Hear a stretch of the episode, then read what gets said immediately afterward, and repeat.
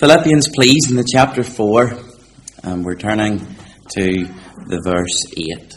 And we'll read these two verses, of course. We're returning to our series, The Pursuit of Joy. And I want to speak to you today under the title, uh, Time for Serious Thinking.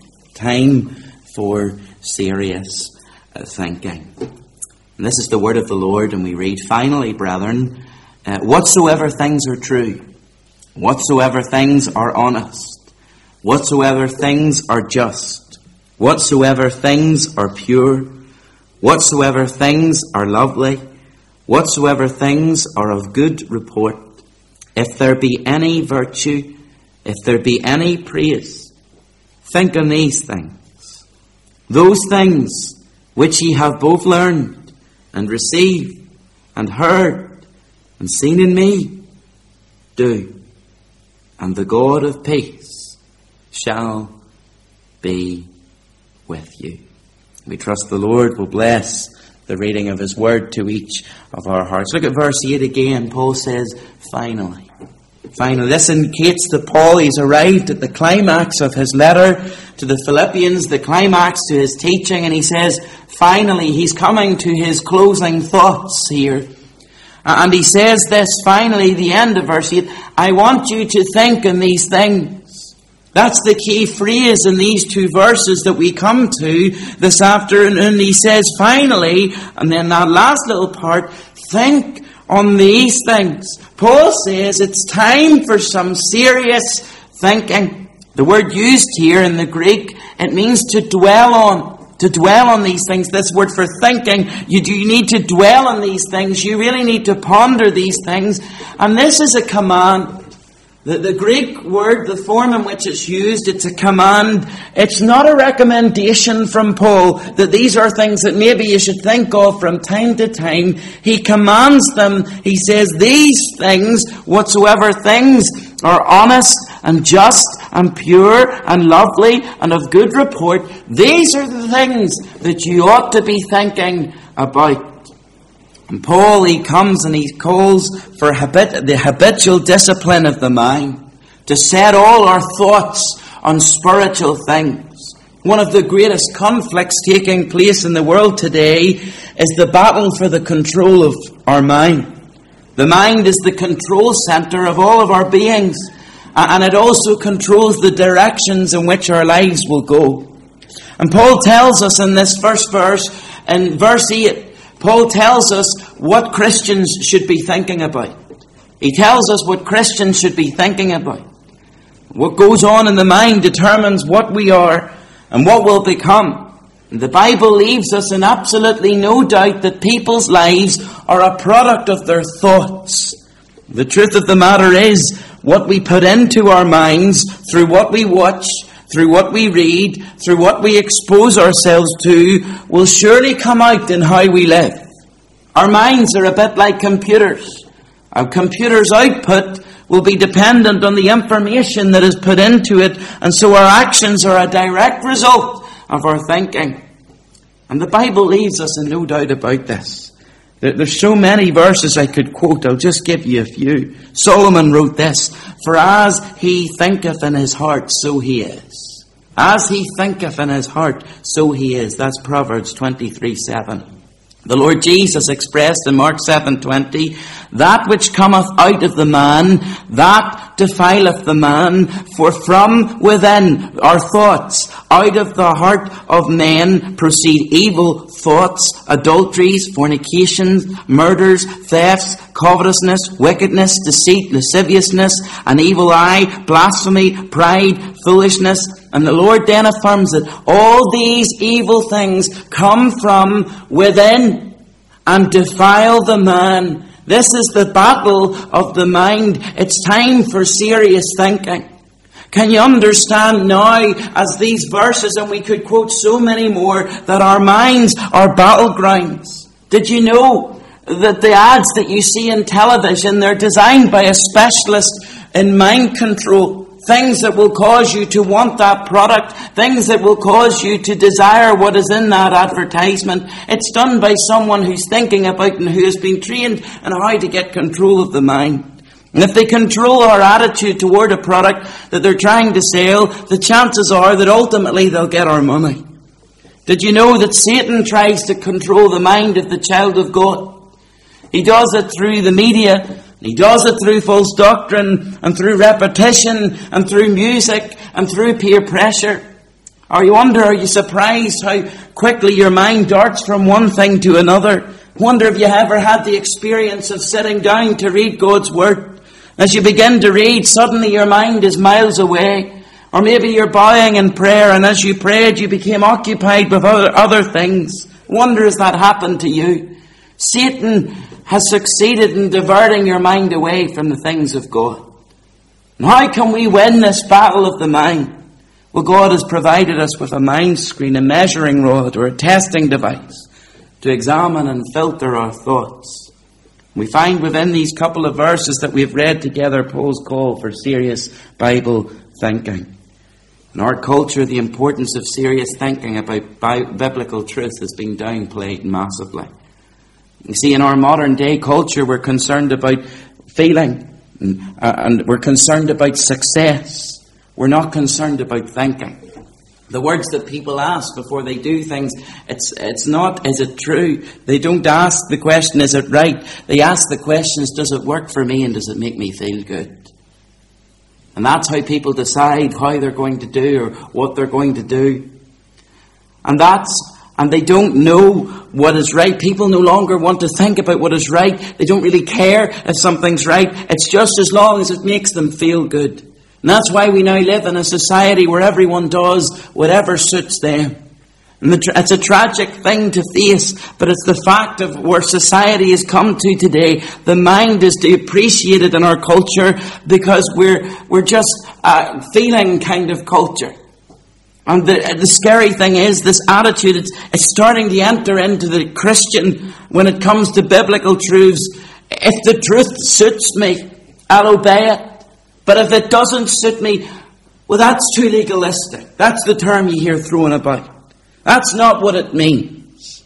And even in theology, some preachers are scared to preach particular topics because they're scared of dividing and offending the very people of God. It terrifies me.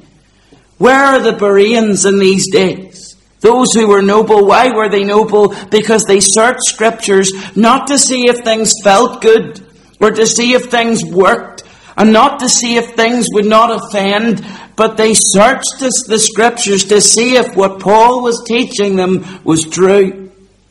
We need to get back to the days of the Bereans.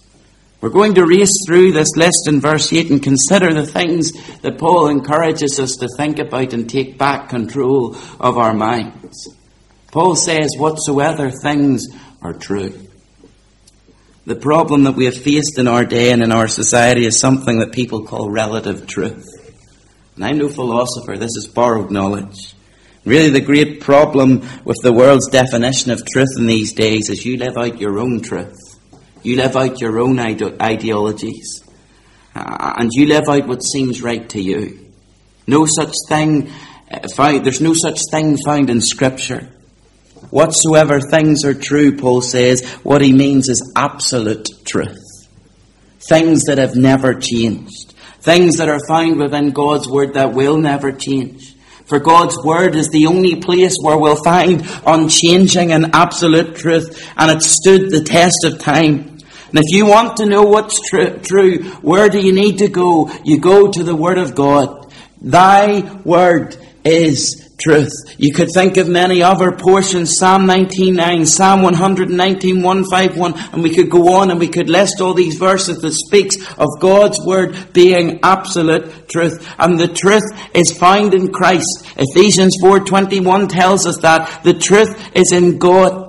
So if you want to know the truth, if you want to be living in absolute truth, and if you want to take control of your mind again and not let these relative truths live your own truth out, if you want to know truly what is true, you need to come to God's Word. You need to depend on Him and live it out. Not asking the question, does it make me feel good? But asking the question, does it honour God? You know, it's time to get back focused on scriptural things. So if I'm going to think on whatever things are true, I must go to God's Word. Let me ask the young person in our meeting today or who listens in, are you reading God's Word to discover the truth found within? Dear brother, today in the meeting, when was the last time you picked God's Word up and studied it? Dear sister, when was the last time you truly held to the truth of the words that you read within? Paul says if we're going to do some serious thinking, the first thing we've got to do is hold to God's truth. He says, whatsoever things are true. And absolute truth is found in the book that's found in your very lap. But he goes on, whatsoever things are honest.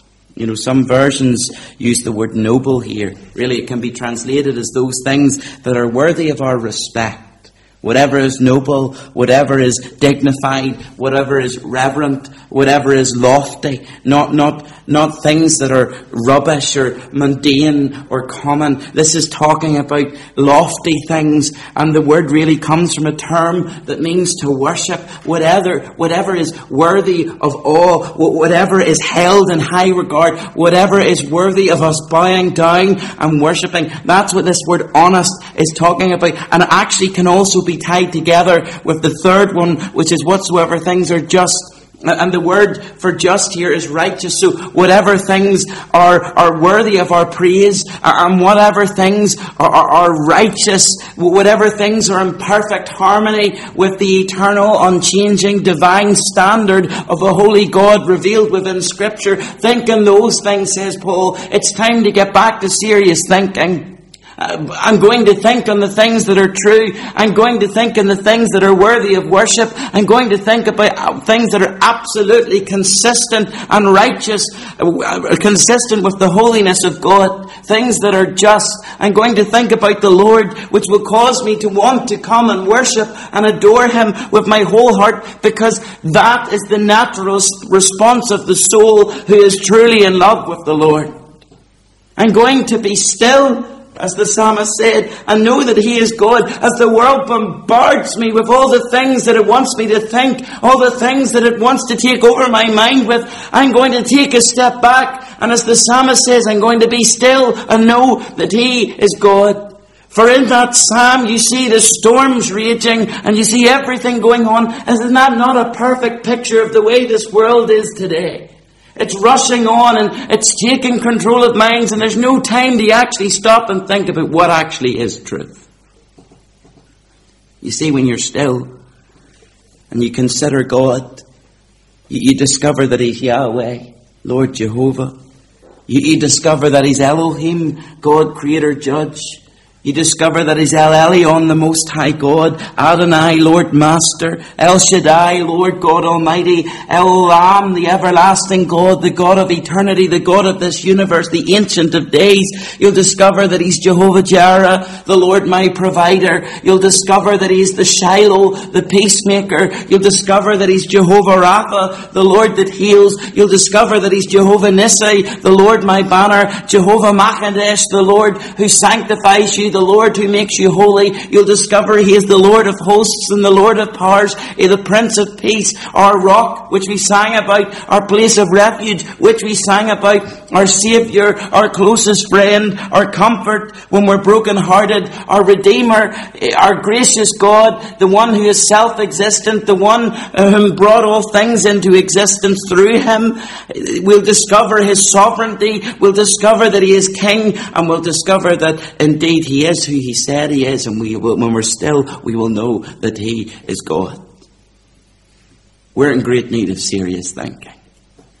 And getting back to thinking on those things which are true, which are honest, which are just.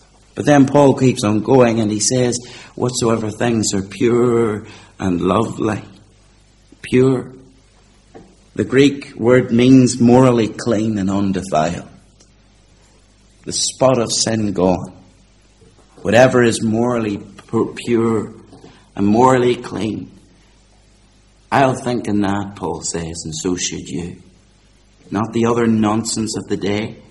If we're to take time to watch, uh, to have a look at your watch history, what will we discover? Is your watch list pure? Young person, what are you watching on social media? On Instagram, on TikTok? on Facebook? Is it pure? Is it lovely? Or is it rubbish and nonsense of the day that pushes you away from God? Whatsoever things are pure, Paul says. What about your watch history in Amazon Prime and Disney Plus? And all these things that you're streaming on today, if we were to take time to have a look at those things, would we discover that you're watching things that are pure or things that push you further away from the Lord? Whatsoever things are pure, whatsoever things are lovely. You know what the idea of this word lovely, it's to do with concentrating on things that promote brotherly love the love between one another, things that don't divide, uh, uh, things that don't make us think ill of one another. And what Paul is dealing with, as he has dealt with right throughout the book of Philippians, he's dealing with the antidote to friction and disharmony. He says, indeed, he says we're to think on things that are lovely and be promoting brotherly love one with the other, taking away friction. You know, friction, it's easy to produce. But we're not to be pursue, pursuing friction. Instead, we're to be uh, aiming to do things that please God in the realm of grace and peace and blessing and harmony. It's a very important word, that word lovely, isn't it? And then he goes on and he says, whatever things are of good report, which means things that are well thought of, things that are highly regarded, that's where I will put my thoughts, says Paul. You know where that keeps me? That really, it confines me, doesn't it, when we think on these things? Verse 8 is so important in Scripture. It's a verse that we ought to stamp into our minds because it confines me to scriptural things. If I look at the world, am I going to find the truth? If I look around the world, am I going to find what is honourable and right and pure and lovely and of good report? When I turn on the television, what am I going to see? When I read that book or magazine, what am I going to see? When I have that conversation with friends, what's the experience like? Does it ever lead to Christ? Do you ever point it to Christ? The point is, you've got to protect your mind. And today, the Christian has let their guard down. So many people in my own generation have let their guard down and have opened their minds to the nonsense of the day, and it's leading to a weakening church in our province. It's time to move our minds to loftier things, and it's time to put up the protections that Scripture encourages us to put up again. Because whatever you open your mind to, it will surely reflect in how you live. Then Paul says this at the end of verse 8. He says, If there be any virtue, and if there be any praise, think on these things. Paul says, Is it virtuous what you're thinking about? The word seems to refer to things that have eternal value. And then he says, Is it praiseworthy? Is it something God would want me thinking about? Does it please God? Would it bring praise to God? If God was in the room right now, which He is when you're doing these things, if God was in the room right now, would He be pleased with what I'm watching? When you place God's measuring rod against your internal life and your mind, how do you fare? Are these things that you're thinking on pure? I wonder, do you give attention to the hygiene of your mind? Think on these things, says Paul. Where will such thoughts lead us? Well, they'll lead us to Christ. For in Him we find all the pure truth that we need, and it will draw us closer to Him when we're dwelling on these things that are true, honest, just, pure and lovely and of good report. That's what the Christian should be thinking about. Your mind is your greatest treasure, dear brother, dear sister. It's, it's a gift that God has given you. But I wonder how do you use it? How do you use it? What the Christians should be thinking about. Then in verse 9, we find what Christians should be doing. Because have a look here. It says, Those things which ye have both learned and received and heard and seen in me. Isn't that great to be able to say, by the way? Paul's able to say, Those things which you've seen me doing. It's not a lovely thing to be able to say. He says, Those things which ye have both learned and received and heard and seen in me, do. And the God of peace shall be with you. Verse 8 tells us how to think right. Verse 9 tells us how to do right. Really, they're like the horse and cart. When you start thinking right, you'll start doing right. Because almost everything in life depends on your thoughts. And just as the whole forest lies in the embryo of a wee acorn, so a good and holy life lies in your thoughts. What did the wise man in Proverbs say? Keep thy heart with all diligence, for out of it are the issues of life. It comes from your thoughts, your imaginations. He also said, and we've quoted this already, as a man thinketh in his heart, so he is. So to have the God of peace with you, which is what verse 9 tells us, it says, and the God of peace shall be with you. To have the God of peace with you, Paul says you must do two things.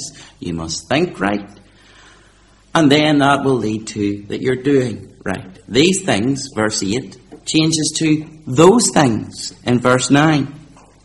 These things you're to think about, and if you're thinking about those things, which are in verse 8, it'll naturally lead you to do those things. You're to think on these things in verse 8, and then you have to do those things in verse 9. It's thought leading to the output and what we do. But remember, these things are not given for us to admire only, but for us to emulate them, to do them. We're not, we're, we're to behold them and learn them and then live them out. We are to think like Christ and then live like Christ. That's the idea. David Jeremiah tells the story that there were in the pioneer, pioneer days of aviation, a pilot was making a flight around the world.